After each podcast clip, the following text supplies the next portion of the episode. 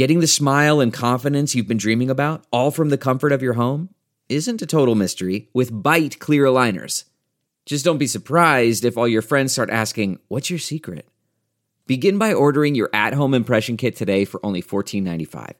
Byte clear aligners are doctor directed and delivered to your door. Treatment costs thousands less than braces, plus, they offer flexible financing, accept eligible insurance, and you can pay with your HSA FSA.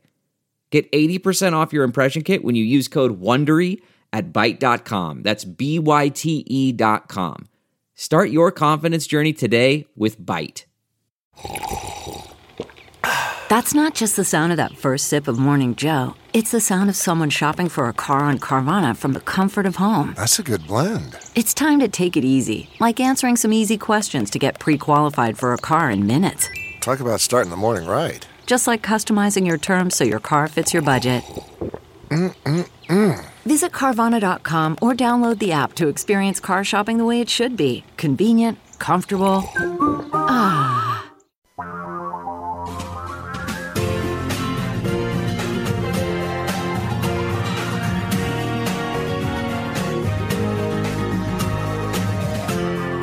This is the Thom Hartmann Program. And greetings, my friends, patriots, lovers of democracy, truth, and justice, believers in peace, freedom, and the American way. Thom Hartmann here with you. A big show today. I'm going to be talking about the immortality key, the secret history of the religion with no name. A conversation with Brian C. Muraresku. He's written this brilliant new book. We will get to that. But first, Congressman Mark Pocan is on the line with us, former co chair of the Congressional Progressive Caucus, certainly a member of that caucus in good standing right now. He's also on the Appropriations, Education, and Labor Committees. Pocan.house.gov is his website. You can tweet him at Rep. Mark Pocan, represents the 2nd District of Wisconsin in the U.S. House. Congressman, welcome back. I'm guessing that you heard at least a, a little slice of my take on Terry McAuliffe, neoliberal, Bill Clinton reincarnated candidacy versus a, uh, a Youngkin populist, yes, a right wing, but nonetheless a Youngkin populist candidacy. And, uh, and by the way, people for people who say, "Oh, well, it was all about Youngkin's racism," I would point out that Winsome Sears, who won the lieutenant governor's race, is black and a conservative and a populist, and Attorney General-elect uh, Jason Miyares, who won the uh, AG's position, is Hispanic American, again a conservative you know, a, a right wing populist. I'm curious your thoughts on Virginia's election. Well, thanks, Tom, for having me. Also, I believe, and I'm not sure if you mentioned this, but the lobbying firm that Youngkin is from, they couldn't use that against him because McAuliffe was an investor in the Carlyle Group. Uh, so, you know, all the right. more reason if you can't actually differentiate candidates, boy, that sure makes things difficult. You know, I, I, in a way, I think it wasn't a great surprise, right? We saw that the off year, we know uh, there are some trends you're working against, including in Virginia's history on the governor's race. Uh, just the opposite on New Jersey. You know, uh, the governor is the first Democratic governor to be reelected since 1977. So, you know, I guess you can make other arguments on that, but. Uh, I just think, you know, it's an election day. Uh, local issues dominate these state races far more than anything else. But I, I think you're right. The conservative populist message that they're using right now is working. And, uh, you know, hence uh, why progressives, I think, when we talk about the issues that people care about, much of what are in the Build Back Better agenda, I, I do think there's real promise for us next year when we get these two bills done, which will be very soon. Well, don't you think if Terry McAuliffe had run on a, a campaign on saying, you know, we're going to get a good Medicare for All program passed in the state of Virginia. We're going to get free college in the state of Virginia. We're going to turn Virginia into a showpiece for America about what America could become, how we can, you know, compete on, on a level playing field with Japan, South Korea, Taiwan, all of Europe, you know, by simply doing these simple and straightforward things that he probably would have won easily.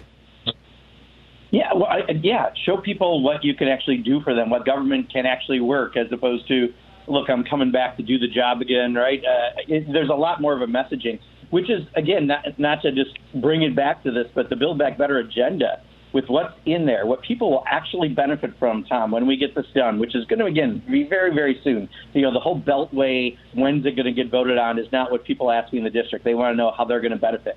Well, they're going to benefit from a tax break for 40 million American families via the child tax credit, which, by the way, lifts half the children in this country out of poverty. Reduce costs via uh, all sorts of things from pre-K to senior care to other provisions. That child care provision alone, Tom, if you make less than 250,000 of the median income in your your state, you're going to pay no more than 7% of your income from child care. A true game changer, especially for women who want to be able to get into the workforce and save the average family thousands of dollars a year, on top of getting that tax break and other cost savings, prescription drugs, and other issues. Um, also, it creates uh, hundreds of thousands, if not millions, of jobs. I haven't seen the final number on this bill. It was three million jobs, I believe, with uh, the bill that was at three and a half billion. Many of them tackling climate change. We have 550 um, billion dollars going towards tackling climate change, and it's paid for by the wealthy and corporations, including, I think, something that get, got far too little attention, which is this minimum 15% tax for corporations that right now are so, you know, figure out ways through accounting not to pay anything. This is a bill that we can absolutely run on. People will see a real populist benefit. And we need the president, once we pass it, to go around the country and talk about it because all the Beltway press want to talk about is what day we're voting on it and what's the bottom, you know, what's the top line figure what it's, uh, of what's going to be in there. When, as we said, it's already paid for. That means there's zero cost to the average person. Yeah. Amen. Uh, normally, I just, uh, you know, when you first come on the program here, Congressman Pocan, I just, you know, toss it to you and say, what's on your mind? Uh, have, is there anything you wanted to discuss or mention or, or highlight before we start picking up phone calls? The board is yeah, filling up. Honestly, this is on my mind. You know, this is what we're trying to get done. There was a lot of talk last week when a number of us in the Progressive Caucus, dozens of us, clearly didn't want to just go ahead with the infrastructure bill because we knew that would take away our leverage just what's going to be interesting, Tom, and I hope you have a chance to talk about this in the future. When you see the uh, the manager's amendment, all that got added since we did that, you'll see what a difference we made. Don't forget, the first time we said we wouldn't just vote for infrastructure, we went from zero dollars to almost two trillion uh, in this bill, and now we have the particulars, and you're going to see all the new stuff that got added again. This is a strong bill, and it's strong because of what progressives did and, and the public wanting more, which we helped to deliver. And, uh, you know, honestly, that's what I'm spending most of my time on these days. So I'm, I'm very glad to talk about that. Well, I, I, hope we can get Manchin and Sinema on board. This is uh, this is grim stuff. Okay, let's. Yeah, let, I, I think. Go ahead. Tom, you know, I really think they're largely there because of where we negotiated to this point. Mm-hmm. I just think for some people, and I won't say names, the TV camera is like what water and air is to you and I. Yeah. Um, and they'll do anything to continue to be in the limelight. But at the end of the day, they'll do the right thing because who wants to be the person who just stopped your constituents from saving five or ten thousand dollars a year on child care? Well, let's just let them be in the limelight by being the heroes. You know, the the votes who pushed it over the top. I mean, it's. Uh, I'm with you. Yeah. Okay. So let's pick up phone calls here. Pam in Chicago. Hey, Pam, you're on the air with Congressman Pocan. Hi, Tom. Thank you, uh, Congressman. I just heard that the Family Leave Act has now been put back in the uh, bill. Is that correct? And are we talking 12 paid leave, 12 uh, weeks? First, is that correct? So, Pam, you're mostly correct. Yes, it's back in because Nancy Pelosi is saying this is a priority for the American people. We're going to do it. However, it's at the point where it was negotiated to four weeks. So, not the full provision the president originally wanted and we're not exactly sure the mechanics on it yet because the language hasn't been released. But it is going to be the four weeks that things had gotten to a few weeks back before uh, Joe Manchin said uh, no. Still, getting our foot in the door on this is important. As we've said, uh, let's have more benefits, even if it's for shorter amounts of time, because when the public sees how good these benefits are, we'll be able to extend them in the future. There you go. Omar in Herndon, Virginia, you are on the air with Congressman Pocan. Uh, Tom, thanks so much for taking my call. Mr. Pocan, good day to you. Uh, just quick point. Uh, you know, I asked my neighbor who voted Republican why did she vote for Youngkin, and she said uh, she liked the TV ad where he was running, where he said he's going to eliminate um, grocery tax. Just, just, just, I'm just making that point that reducing grocery, eliminating grocery tax. So um, I don't think McAuliffe was the right candidate but you know it's over now. But my question to you moving forward is that I just want to make the point that the Progressive Caucus has power in Congress. We have repower in the Democratic Party. And my question to you, Mr. Pocan, what's the latest on the January 6th investigation? Is it in the beginning, middle, or the end? And is this investigation going to finish before the 22 election? Thank you. Yeah, um, thanks for that update. I appreciate you saying uh, what your neighbor mentioned. I, I think those are far more valuable than a bunch of talking heads uh, who are paid to, uh, quite honestly, represent corporate interests on mainstream media, giving us uh, their analysis of what's going on.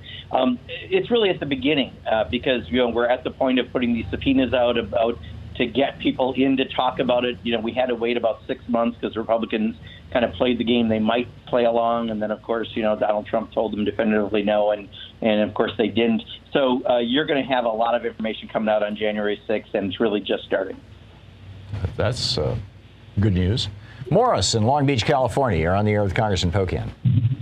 Hey, good morning, gentlemen. Congressman, I got an idea for you. Uh, you know, you know how these guys, these rock and roll bands, they go on tour. They go on tour. We got a lot of big venues in this country. I believe that the progressives need to go on tour selling the Build Back Better plan. Now, Mr. Biden, he doesn't have to speak. All he has to do is just be there, let his presence be there, and the speakers could be local. You could even go to some place where the whole thing is done in Spanish. You got to get out there touring like the Beatles did or, or the Rolling Stones, and go to these big venues, invite people to come on in and find out about the Build Back Better plan. And I think that would really help you out a lot. And don't feel bad about what happened uh, with the election last night in Virginia, because if you had the man himself, Franklin Delano Roosevelt, running for the Democrats, y'all was going to lose that one. But that's not a big problem. So I'm just suggesting just go ahead with having the progressives go on tour like a rock band, letting everybody know what the benefits are to their local community. You think that's a good idea? And thanks for this time, Tom. Yeah, Morris, I, I completely agree. When you have local folks who are more trusted, that's great for them to explain what's in it. But the only thing I'd say is I think the president needs to go around too because he gets more press, a thousand times more press than the average member of Congress, period. So he needs to use his bully pulpit to really explain what's in here. It, it's been this obsession by the mainstream media here in Washington to talk about what day we're voting on this bill and what the top line number is. Neither of which I've been asked by any real people in my district. What real people want to know is what's in it for them, as you just as as, as Omar just mentioned. You know, people want to know what's in it for them the government's doing, and there's a lot. Just that child care provision alone is a game changer for many families. So uh, I agree. Let's get local folks to talk about it where people know them, but let's also get the president to go and travel. And I've, I've said this to him personally. Uh, I think he's got that power and that bully pulpit. But once people know what's in here, this is going to be the most any Congress has done probably since FDR for the American people, and we really need to get that out there. And that's what Trump did. You know, he, he traveled around the country doing his rallies, and we dismissed it as ego, but it was brilliant populist politics. Absolutely, and this is you know, what I told the president is, you know, he's like the house at Halloween with the full size candy bars, uh, not the black licorice and, and, circus peanuts. So he should use that. Right. He's not the guy passing out little mini dole salads. Thank you.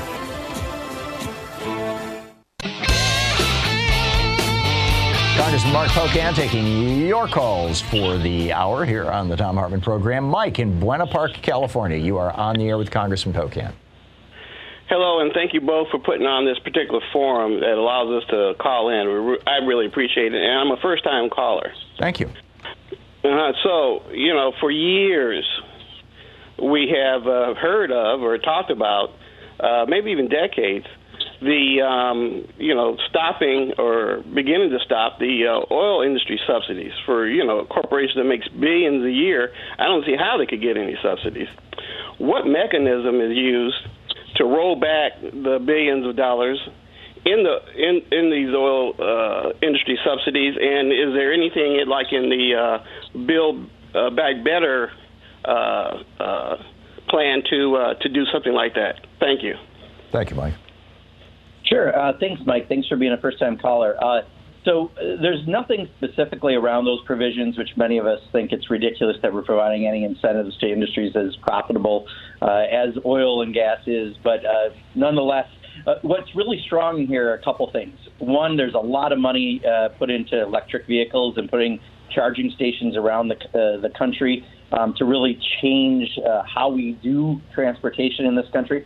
There's also 550 billion with a B billion dollars addressing climate change in the Build Back Better bill. And we've had uh, an analyst look at the two bills together, and they will have significant reductions in our carbon output in this country uh, when we pass these two bills. So the good news is, I really think we really are on the cusp of getting this completely done. Uh, don't get lost on people who like to talk about process. This is the story before the calm, and then once we have the calm, that bill uh, is what we're going to have, and we're going to finally be able to have uh, some ways to address climate change. Is it as much as the Green New Deal? No. Uh, is it significant? Yeah. Elmo in Teaneck, New Jersey. You're uh, listening on Sirius XM. You're on the air with Congressman Pocan. Elmo? Yeah, oh, hi, how are you? You are on the air with Congressman Pocan, Elmo. Oh, great. So, you know, I'm from New Jersey, and I'm a very progressive person, and very much I should not have given my real name, so because people know me, but I'm involved with politics in the state of New Jersey. My, my question is this. We talk about taxation and stuff. All of us fly airlines all the time. We pay a tax to get on the plane. We tax for their parking, this and the. How are these billionaires buying tickets for thirty million dollars to fly to space for thirty seconds, and they don't pay any tax on it? yeah, I, I, Elmo, I could talk for a long time on this. I mean, this is the most interesting big whatever contest between these rich folks, right? That they all have to do this a few seconds in space, and uh, just to show the extremeness that we have between uh, the wealth discrepancy in this country. I, you know, I think this is helping us to move towards a wealth tax, a billionaire's tax. We almost had it as a funding source had it not been for a senator. Um, but that's real progress. You know, this think about two years ago, this wasn't really even talked about. It is now, and now we're able to move it forward. So I agree. It's com- completely ridiculous that this is how they choose to spend their money, and this is the, the contest they have to show how rich they are. But at the end of the day, um, this is helping us, I think, to make people realize that we have to do something to address inequality, and uh, that may turn out to be the real silver lining. Tyrone in Harlem, New York. You're on the air with Congressman Pocan. Thanks for taking my call. Mr. Pocan, we have to figure out our message plan because you would think that being that they won Virginia, Republicans that won Virginia, you would think that Donald Trump was reelected the way that they message to their constituents, you you think that we are living on another planet. We have to figure out a way to get past letting the Republicans dictate the narrative, take it a message, because that's how the guy won in, in Virginia because he made everybody believe that critical race theory and hide your children because the renegades are coming. So we have to figure out a way because the media is just interested in the frenzy. A lot of them don't care about the, the outcome. They more care about who's fighting who. This is what keeps their money coming in. We have to figure out a way to get our messages out the way that they are definitely getting theirs out. Yeah, Tyrone, I don't disagree with you. In fact, I think Tom, that's why he's talking about populism, right? Uh, the message we need to get out to folks much better. You know, the problem is the mainstream media. You know, they created Donald Trump in many ways. I truly believe by the free coverage they gave him every day during those primaries. And now they're back to covering him again now that he's just in the complainer in chief status because that's all he's doing. But they're they're taking it like children with gummy bears. You know, they they just love this stuff, and they're not our friends, and we need to know that. But we do do need to get out there and talk about what we're actually doing. And when we pass this Build Back Better agenda, there are serious things in here that are going to help the American people, and we need to be talking about that all the time. We need to have folks talking about it in our local communities, as well as the president going around the country explaining what we just did, because Republicans can never do that. We need to get a more populist, progressive message out there. And there's a lot that is populist and progressive in the Build Back Better agenda. So you're right. We have an opportunity. We better do it right. John in Cashmere, Washington. John, you're on the air with Congressman Pocan. Good morning, gentlemen. I know right now the focus uh, for the Democrats is the Build Back Better bill, but I wonder if there's any effort to look backwards at the abuses of the Trump presidency. Uh, for instance, the blatant corruption that was exhibited in his constant visiting of his own properties, golf courses, hotels, etc., over the period of time that he was in office, or issues like using tweets to um, make policy, fire people, etc. Thanks, guys. Thanks, John. Yeah, thank you, John. So I believe oversight, government reform, and judiciary are probably the main committees that are still doing that type of work. I serve on appropriations. That's completely different than what the purpose of my main committee is. But there have been efforts, and I've heard about them. Just to your point, though, John, I think it's worth mentioning. I heard this, Tom, and and I can't personally confirm it, but I heard it from a reliable source that in the contractual language that Donald Trump on his new social media platform he's creating, there's two provisions that he has in there about transfer of ownership or whatever. One is about if he runs for office again. The other is if he gets put in jail for a felony. And so Donald Trump knows he's done things that are wrong, right? To wow. put that language in there, yeah. we should also understand it enough and continue to pursue it. Yeah, there you go. Congressman, as we go forward, what can everybody who's watching or listening right now do, you know, like support Build Back Better? And, and, and what do you expect to be coming up in the next week or two? Yeah. So right now, I'm not sure if the vote will be this week or not. And I guess again, it, what day has never been the biggest concern to me. It's getting it right, getting the right stuff in the bill. But I think when we have the bill done, I mean, there are going to be a lot of benefits that we're going to have to let people know about. What we found is when we passed the rescue plan, ARPA, uh, all the money that we put out there that gave people, uh, you know, money immediately in their pockets as we're coming out of COVID, gave the child tax credit for this period of COVID time, and all the other things we did. Very few people know about what we did because we did not do a good job in getting that message out. So helping us get that message out about the benefits that happen because of Democrats in charge, I think is really important. Things that never happened under Donald Trump. Yeah, amen. Congressman Mark Pocan, thanks so much for being with us today. Yeah, thank you, Tom. Appreciate it. Congressman Mark Pocan, pocan.house.gov. You can tweet him at Rep Mark Pocan.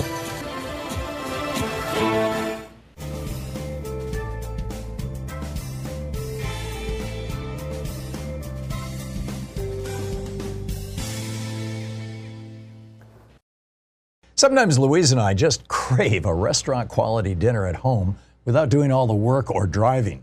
Well, Cook Unity is the first chef to you service delivering locally sourced meals from award winning chefs right to your door every week. And it appears to be less expensive than other delivery options. Go to cookunity.com slash Hartmann with two N's or enter the code Hartmann with two N's before checking out for 50% off your first week. We just received our first meals from Cook Unity, and what a huge difference it is to get the best chefs in the country to bring creative, delicious meals to us and you every week. Every meal is handcrafted by chefs and made in local micro kitchens, not large production facilities. We just had the Chipotle maple glazed salmon with green beans and mango pico de gallo. It had everything we love in a meal. They have all sorts of options like vegan, paleo, pescatarian, gluten free, and more. Menus are posted two weeks in advance, so you have plenty of time to choose. Experience chef quality meals every week delivered right to your door.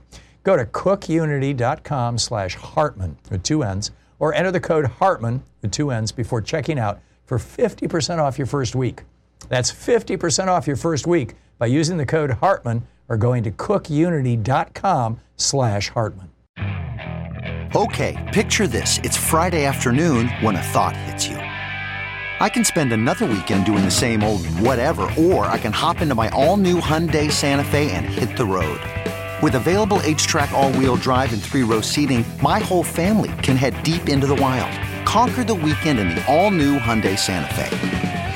Visit HyundaiUSA.com or call 562 for more details. Hyundai, there's joy in every journey. Uh, I wanted to do a deep dive into what, for me anyway, I, and I, I suspect for most people, is an absolutely fascinating topic – the core and key origins to many of the world's religions, in this case specifically Christianity. Brian C. Muraresku has a new book out. It's called The Immortality Key The Secret History of the Religion with No Name. Graham Hancock, in fact, wrote the foreword, if you're familiar with his work. And uh, it's just amazing. On the line with us is Brian Muraresku, the author of this book. We're going to do a, a Conversations the Great Minds deep dive into this. Brian, uh, welcome to the program, and thank you for writing this absolutely brilliant book. Let's start out with, first of all, the premise of the book. What is the immortality key? Good to be here, Tom. Good to see you again. Well, I've been searching for that key for about 13 years now. It's what one of the, the great religious scholars of the 20th century, Huston Smith, once referred to as the best kept secret in history. which is essentially two questions for me. Number one, did the ancient Greeks use drugs to find God, as controversial as that might be? And even more scurrilous, did the earliest Christians inherit some of that same technology? Are psychedelics at the root of Western civilization? Lots of questions. I went on the hunt for the science. Yeah, and I could get where, you know, it might be that psychedelics would do that. I don't recommend that people take psychedelics, and I would certainly never recommend that the teenagers take psychedelics. But when I was 15 years old, I was living in the house right off campus at MSU where they published an underground newspaper called The Paper, and Timothy Leary had sent this guy, uh, Keith was his name, out. He had sent 12 people out, disciples, to, to preach the word. Keith brought a bunch of, of uh, sugar cube LSD with him, and I took some. And that got me started on uh, really a spiritual quest that's lasted my whole entire life. I mean, it, it, I would say it changed my life for the better in a, in a very significant way. Led me to transcendental meditation, led me into just a whole world of things. It makes perfect sense that that acid experience, as it were, would, would be a beginning point for religions. Tell us about the temple of, is it Eleusis?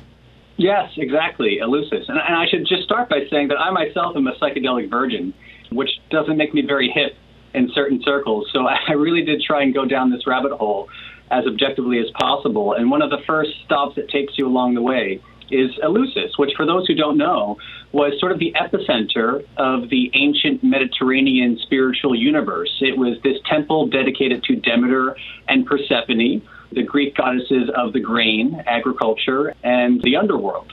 And it called everybody from Plato to Marcus Aurelius for hundreds and hundreds of years on the promise of immortality. So you would do this pilgrimage trail from Athens up to Eleusis, about 13 miles there in ancient Greece and you would drink this magical potion called the Kykeon, and for some reason it would reveal to you the secrets uh, the secrets of existence. And it was said that those who went to Eleusis would never die; that they somehow discovered something about the meaning of life.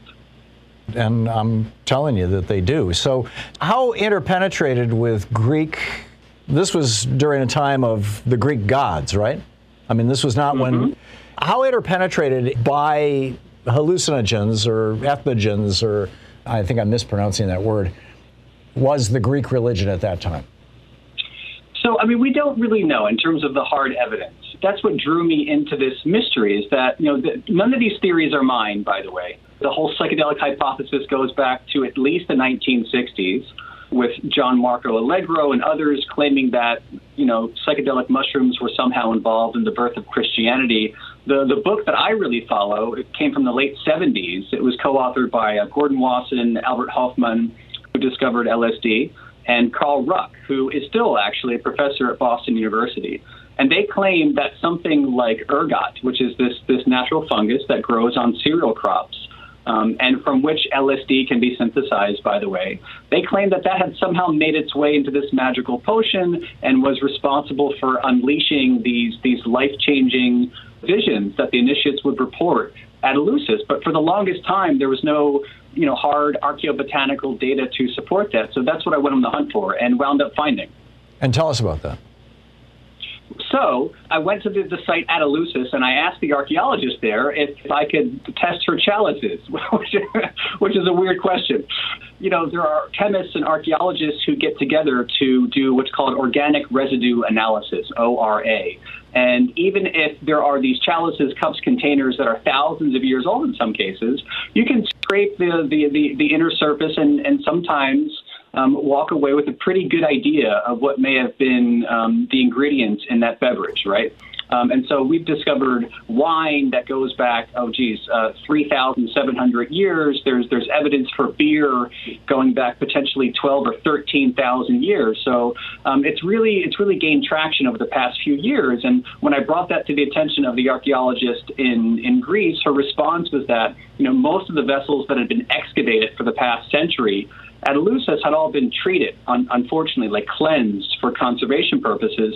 So I had to go elsewhere. I just started digging through these journals, these old academic journals, and came across this fantastic discovery from what today is Spain. And there, about 2,200 years ago, there was this Greek chapel at this at this Greek colony, uh, which seems to be something like a mini Eleusis.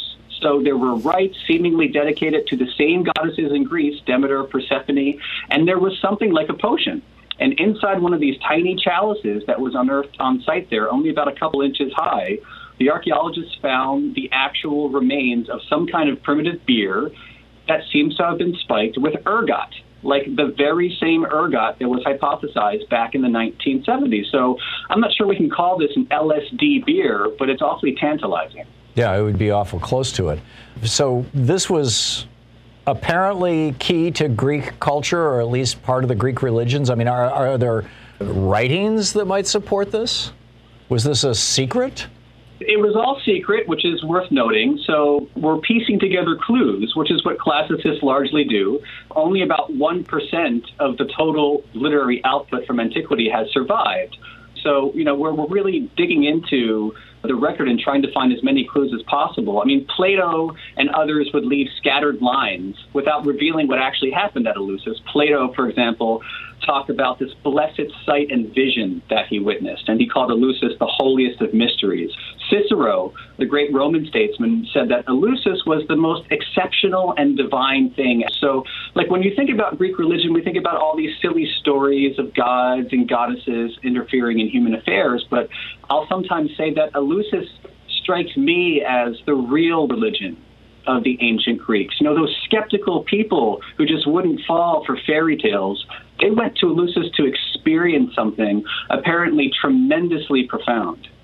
And this is part of indigenous and aboriginal cultures all over the world. You know, I, most people are familiar with ayahuasca down in South America, but I spent some time in Australia years ago with a, an Australian, a native Australian Aboriginal shaman.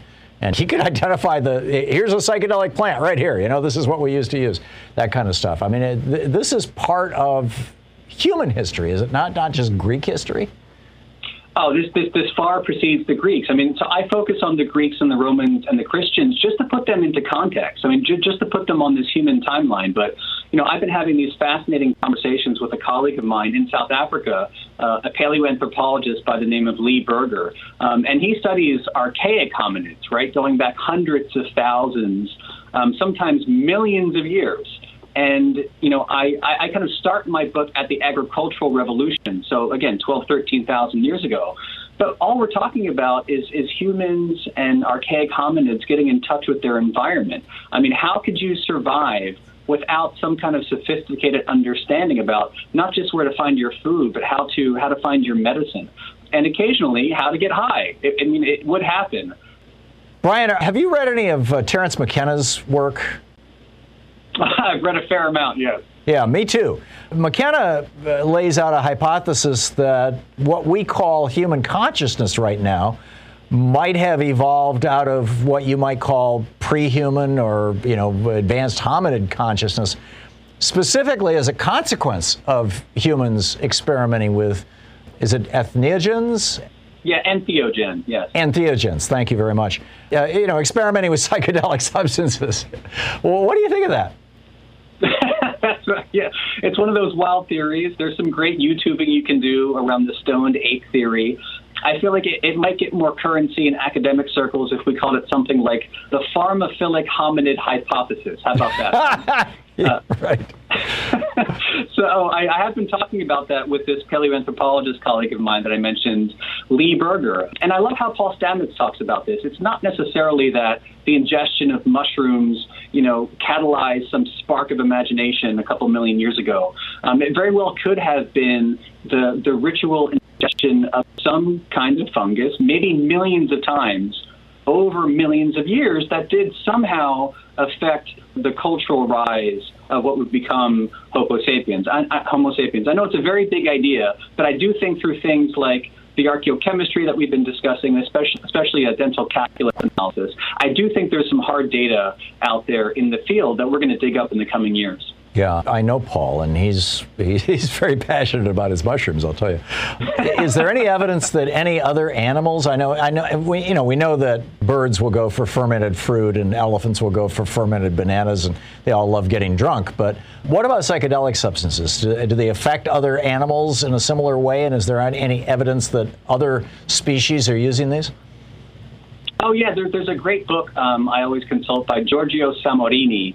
I think in English it's Animals and Psychedelics. It's pretty self-explanatory, and it's chapters and chapters of some of the examples that you mentioned, but also insects. There's this apparent love of baboons for mind altering substances. We know that chimpanzees routinely would use something like two to 300 medicinal plants in their diet. So, as far as we can tell, it's all across the animal kingdom. Might that account for the difference between chimpanzees and bonobos? Or bonobos, however you say that? I'm not an evolutionary biologist, but I do talk about this with some of the biologists I'm in touch with. And it is awfully curious that, that, that chimpanzees do have a fairly diverse botanical pharmacopoeia as part of their toolkit. It may help to explain in some way that pharmaphilic hominid hypothesis that, that we're talking about. And maybe, just, just maybe, this is something that humans would have inherited from their closest mammalian ancestor. Right. Well, if other species are using psychedelics uh, in addition to alcohol, then it just makes sense that it would be almost essentially part of the uh, the process, the evolutionary process. It's it's a remarkable, remarkable hypothesis.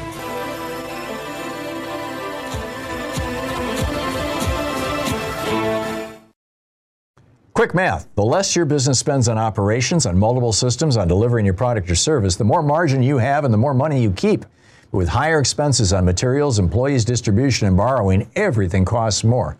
NetSuite is the number one cloud financial system, bringing accounting, financial management, inventory, HR, all into one platform and one source of truth. With NetSuite, you reduce IT costs because NetSuite lives in the cloud with no hardware required. It's accessible from anywhere. You cut the cost of maintaining multiple systems because you've got one unified business management suite.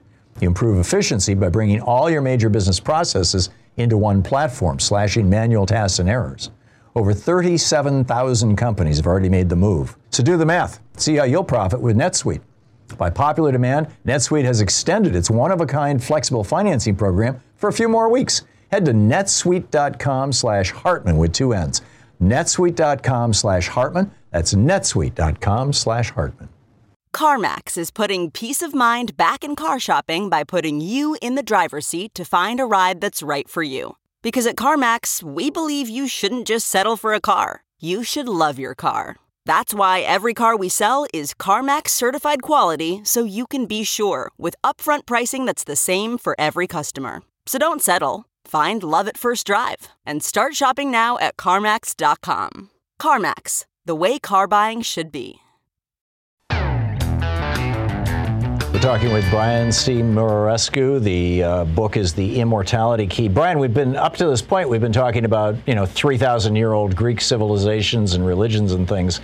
And there's, there is this uh, scholarly work on how modern Christianity was not the Jesus church. But Jesus, uh, the disciples of Jesus, basically, that lineage kind of died out and got replaced by the Pauline church. Paul, who arguably reinvented Jesus as a Greek god, there was this huge Greek influence on early Christianity. To what extent is that all real based on your scholarship? And, and to what extent might they have brought into Christianity their own use of psychedelics? That's the big question, which is essentially two questions. Like, was there a carryover in general from the pagan world to the Christian world? That, as far as I'm aware, is very uncontroversial, sometimes referred to as the pagan continuity hypothesis back in the middle of the 20th century, nobody less than Dr. Martin Luther King Jr. was researching and writing about that. He has a famous paper you can find on the internet called The Influence of the Mystery Religions hmm. on Christianity. So, exactly what, we, what we've been talking about. Christianity was born into a Greek speaking world that was very Hellenic in terms of its culture, its its ritual, its practices, and its religion. The New Testament, it's often worth reminding people, is written in ancient Greek, right? It's not written in King James English. So it would have been addressed to people who were steeped in these very Greek traditions, among them folks who had been to Eleusis, for example, which isn't that far from Corinth, one of the most famous early sites of Christianity. And not to speak of the rites of Dionysus, who, in some senses, kind of reads like a prefiguration of Jesus. and the Christ story, this Son of God, born of a virgin, who uses this magical elixir in his secret meetings. You know, so there's a way to read Jesus, especially in the Gospel of John, that is not too far from his pagan predecessors. And there, there's a great book I reference in my book by Dennis MacDonald, this scholar, called The Dionysian Gospel, talking about all these parallels between the Greek of John and the Greek of some of the pagan authors. It's possible John was trying to present Jesus as this sublimation of Dionysus, this magical god with very magical wine. Think of the whole water to wine scenario.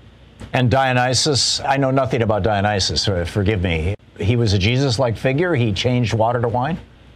He did, centuries before Jesus did. So when you read about the wedding at Cana, so this is my 12 years of Catholic school coming to Barrow. Mm-hmm. But when you read the second chapter of John, the famous transference of the water into wine, a Greek ear in the first century, I think, would have easily made the connection to Dionysus. In the Greek district of Elis, for example, on the western Peloponnese, there was this old story that had been circulating for centuries about how on the Epiphany, again, the same day when we think this, this miracle at Cana took place, by the way, but on the Epiphany in January, the priest of Dionysus would go to the Dionysian temple and leave these empty water basins.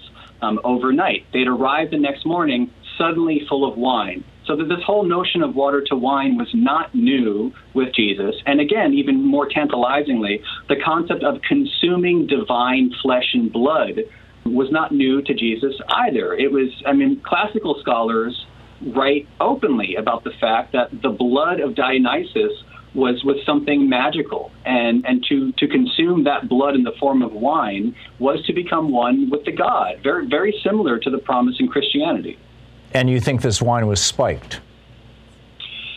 Well, it was certainly spiked in the ancient Greek world. And so we have to think about, about wine and what that meant to somebody 2,000 years ago. I mean, of course, they had table wine like we did today, but as you dig into the literature in ancient Greek, I think the language matters because wine, first of all, is described as a pharmakon, which is the Greek word for drug. It's where we get pharmaceutical. And, and their wine was routinely mixed with all kinds of plants and herbs, uh, potentially fungi, toxins. So you could use wine to kill somebody, right, with a dash of hemlock. You could use it to heal somebody uh, with the right uh, plant concoction, and you could use it to elicit visions. Um, there's this old writer, Dioscorides, who I talk about in the book. He writes in the first century at the exact same time that the New Testament is being penned. And he talks about adding all these ingredients to wine that you wouldn't think makes sense, like um, henbane and mandrake and something like black nightshade, which is very toxic but can be um, vision provoking. And, and Dioscorides specifically says that wine spiked with black nightshade produces not unpleasant visions. Yeah, that's, that's belladonna and scopolamine in nightshade. I mean, those are um, hallucinogens in large doses very powerful substances. Yeah. Yeah, they can be brutal hallucinogens, but they are hallucinogens. I am familiar with those drugs. Okay, we're talking with Brian C. Muraresku, his book, The Immortality Key: The Secret History of the Religion with No Name. Our conversations with great great minds. I almost said wine because I was thinking, huh, the sacrament. Okay, in Christianity we drink wine. Let's talk about that.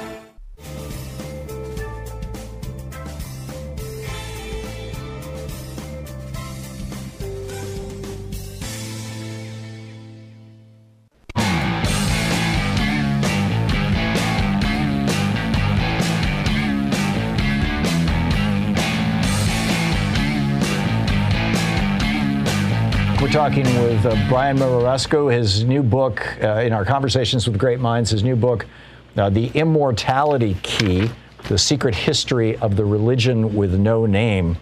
Brian, Christianity is still, uh, still drinking wine. yeah, you know, Apparently so. Yeah. So, is there any link between the, the, you know, the wine that people have at communion and the psychedelic wine that the Greeks, who had such a heavy influence on early Christianity or the reinvention of early Christianity, is there a direct line between the two?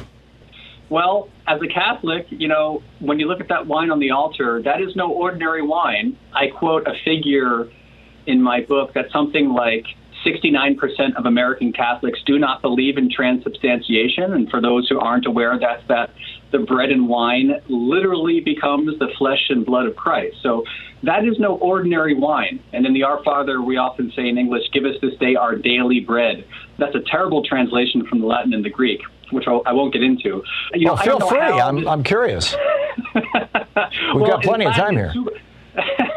in Latin, that word for daily bread is super substantialem, which is super substantial. And in Greek, it's hyperousios, which is like hyper essential.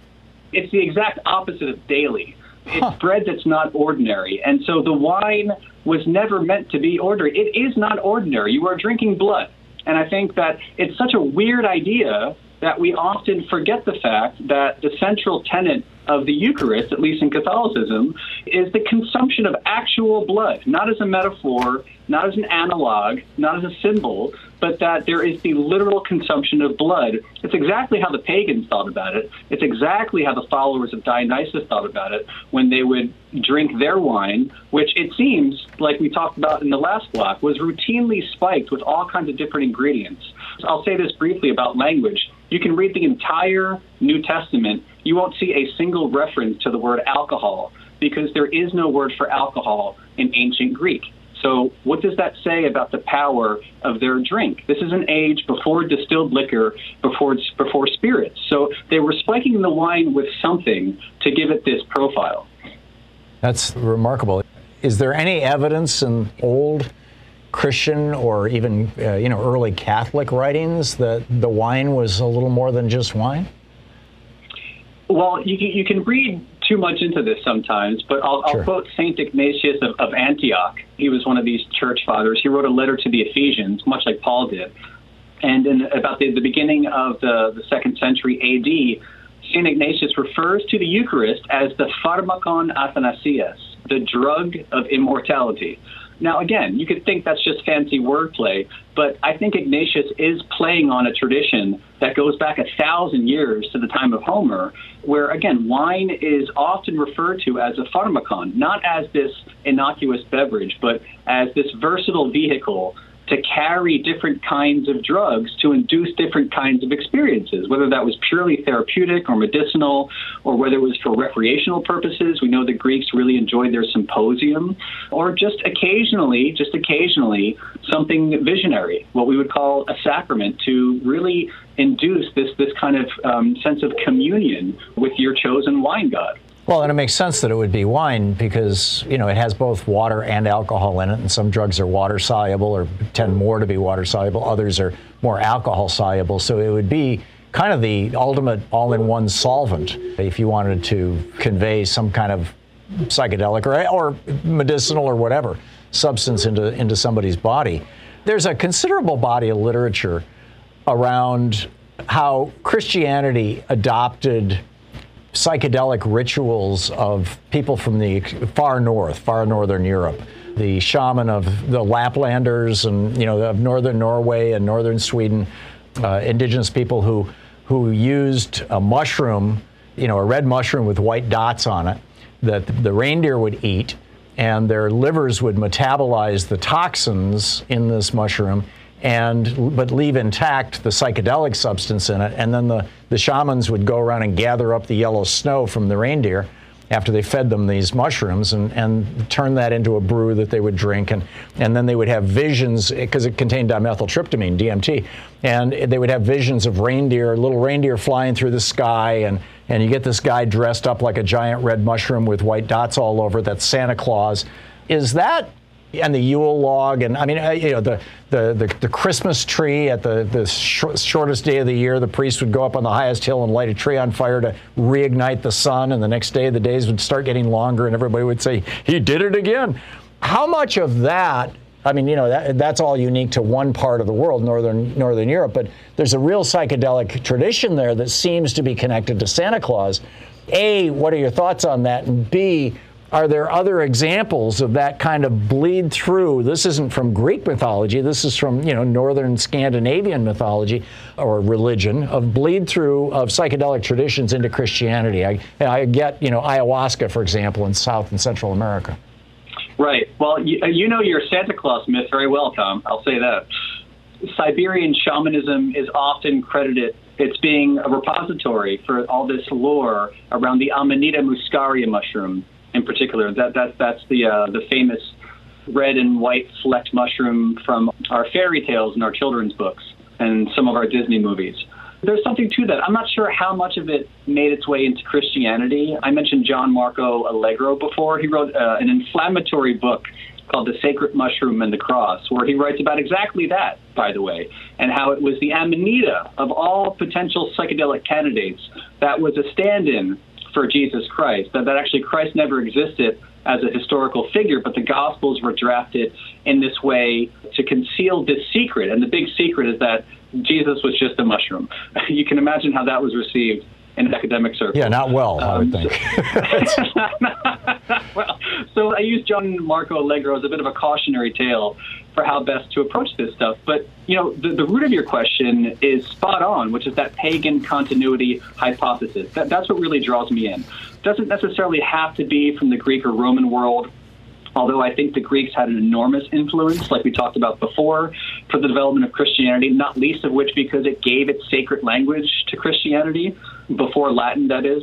But, you know, even if you look at the, the notion of like funeral banquets, I, I spend a lot of the book focusing on these meals around the dead and how they could have been these visionary events for the living to interact with their ancestors. You see something like this funeral banquet that would become the Mass, right? You see something like this funeral banquet in ancient Rome. They had this tradition called the Refrigerium. And I spent many occasions spelunking under the streets of Rome, looking at all these catacombs and trying to look for clues to what the Romans were really doing and how much of that made its way into early Christianity. The answer is quite a bit. There's quite a bit of overlap from this pagan, call it like a Day of the Dead ceremony. It would happen right under what, what is today today's St. Peter's Basilica. And the, the, there's a necropolis right there where these very, pagan sort of drinking parties would take place with the dead. Wow. Bacchanalia, I think. You write that uh, around the 4th century AD was when the, the Temple of Eleusis, uh, correct my pronunciation, was destroyed, and that Gnosticism was emerging within Christianity at that same time. Excuse me, disappeared around that same time. Tell us what Gnosticism is and What's the significance of that? Right. So, I mean, back to the point of the Greeks, nothing more Greek than, than the Gnostics. I mean, the, the word itself is Greek. It comes from the Greek gnoa, uh, which means to know. So these were the folks who claimed to know. They claimed they claimed identity with the divine in them, that spark of the divine, that, that to know oneself at the deepest level, this is how Elaine Pagels describes it, from Princeton University that, that to know oneself at the deepest level is simultaneously to know God. Well, that, that's a heresy, according to the, the church fathers. And there were different groups of Gnostics, largely in the second to fourth centuries. Like you said, they disappear at the fourth century, along with all these other pagan traditions, as the church is growing and expanding and becoming more bureaucratic and selecting which books go in the Bible and which don't, and convening these councils under the aegis of the Roman emperors, by the way.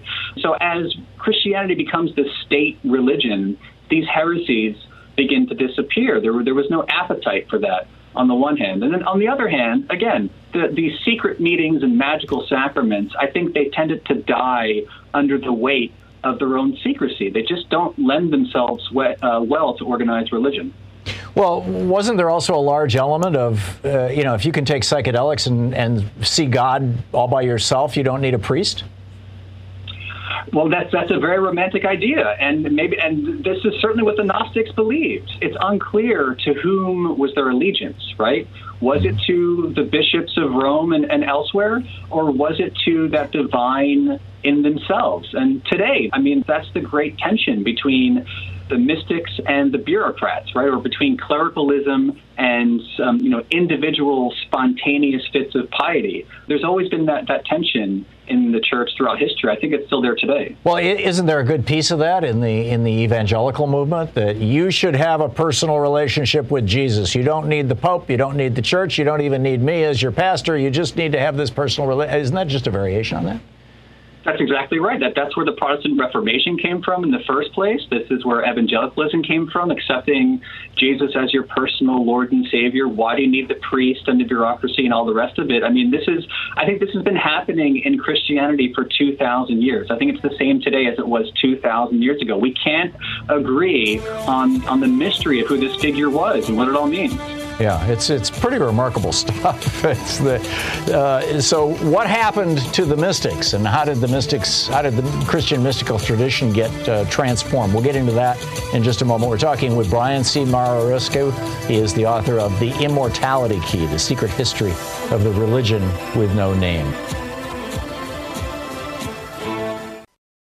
Delve into the shadows of the mind with Sleeping Dogs, a gripping murder mystery starring Academy Award winner Russell Crowe. Now available on digital. Crowe portrays an ex homicide detective unraveling a brutal murder he can't recall. Uncovering secrets from his past, he learns a chilling truth. It's best to let sleeping dogs lie. Visit sleepingdogsmovie.com slash Wondery to watch Sleeping Dogs, now on digital. That's sleepingdogsmovie.com slash Wondery.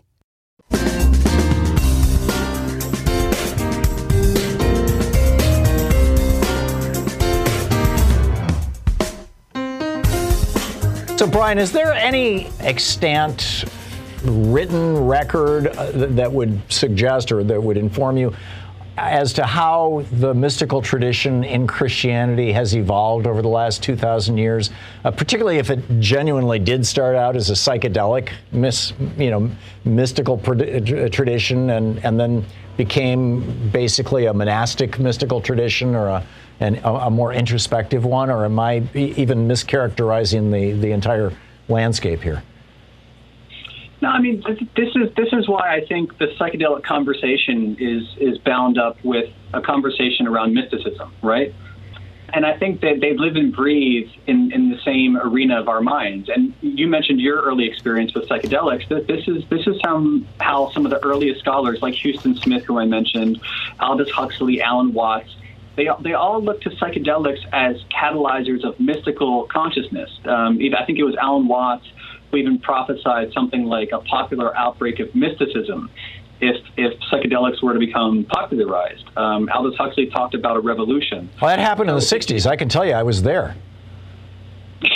it actually, it absolutely happened. I mean, I, I you know, I, I, ended up, you know, in, in mystical Christianity, you know, in this in the Coptic Church in, in Detroit um, after going mm. through transcendental meditation. And, and I knew a lot of people who started with psychedelics and ended up with mystical religions.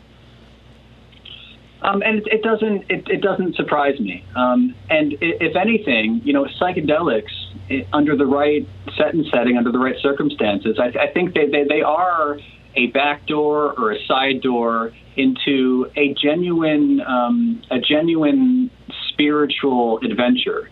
Um, I sometimes call them something like the Google Maps for the kingdom of heaven. I mean, it's it, it's it's all well and good to talk in abstract terms about doctrine and dogma and theology, but at its root, mysticism is about experience. Um, the word again is Greek and it was used for the initiates at Eleusis. The mustes was the person who would keep silent. It comes from the Greek muo, which means to keep your mouth shut. Um, so these were folks who were exposed to secrets, and it's it's it's no it's no mistake that Christianity was born with secrets. Um, even in Mark, Mark 4:11, when Jesus is asked why he speaks in parables, you know these, these weird stories about the mustard seed and the prodigal son, Jesus himself says that he's talking about mysteria. And that word is defined by the Greek lexicon as a religious secret that is confided only to the initiated and not communicated by them to ordinary mortals. So, for me, there's no debate that Christianity is born with secrets. And, and I think the mystics have always been the people who kept those secrets alive and would become some of the monastic um, communities that you see today. It's, uh, and do you think that there are monastic communities that are continuing a psychedelic tradition? So I was gonna, yeah, I should have said. So I, I, wouldn't go that far, but in terms of in terms of contemplative silence and the notion of, of pilgrimage, um, and I studied with the Jesuits, by the way. Uh-huh. Um, the, the, the mystics, I think, do keep alive a, a, a sense of awareness. Um, and a love for non ordinary states of consciousness that you can describe as something like psychedelic, by the way. And, and I think they go hand in hand. Fascinating stuff. Absolutely fascinating stuff.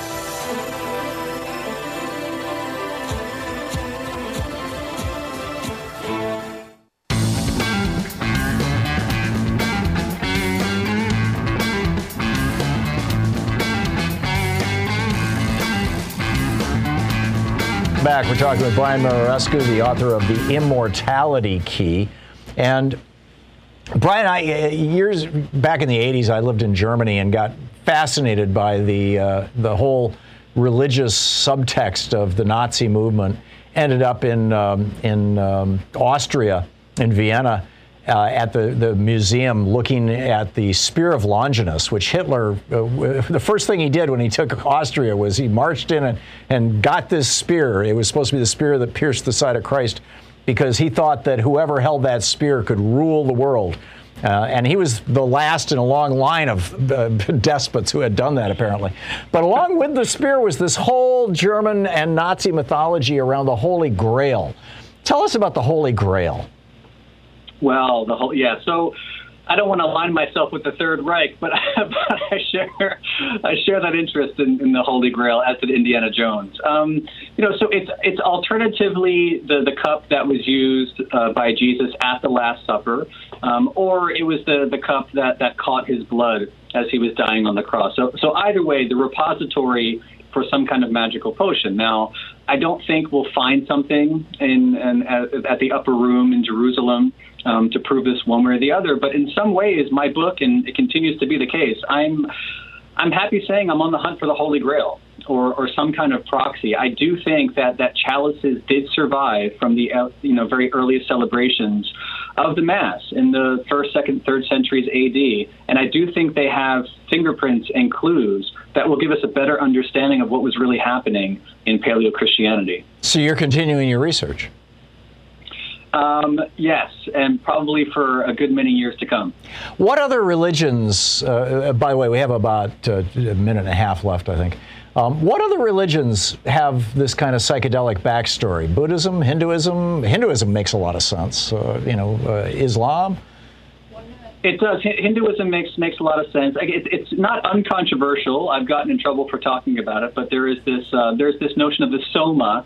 So soma is this again ancient beverage that is that is praised in the Vedas, some of the earliest literature uh, that survives from the subcontinent, uh, written in Sanskrit, which incidentally uh, was part of my studies as an undergrad. Um, and there's been a lot of speculation onto what that soma was, and some really interesting papers that have been written comparing the soma to this Greek potion we've been talking about the entire hour, um, to different potions that would pop up in um, in Persia. Um, through uh, through the Avestan language and things like that. Um, so as, as, far as we can tell, there, there's something fairly universal about experimentation with these with these potions and mind altering states.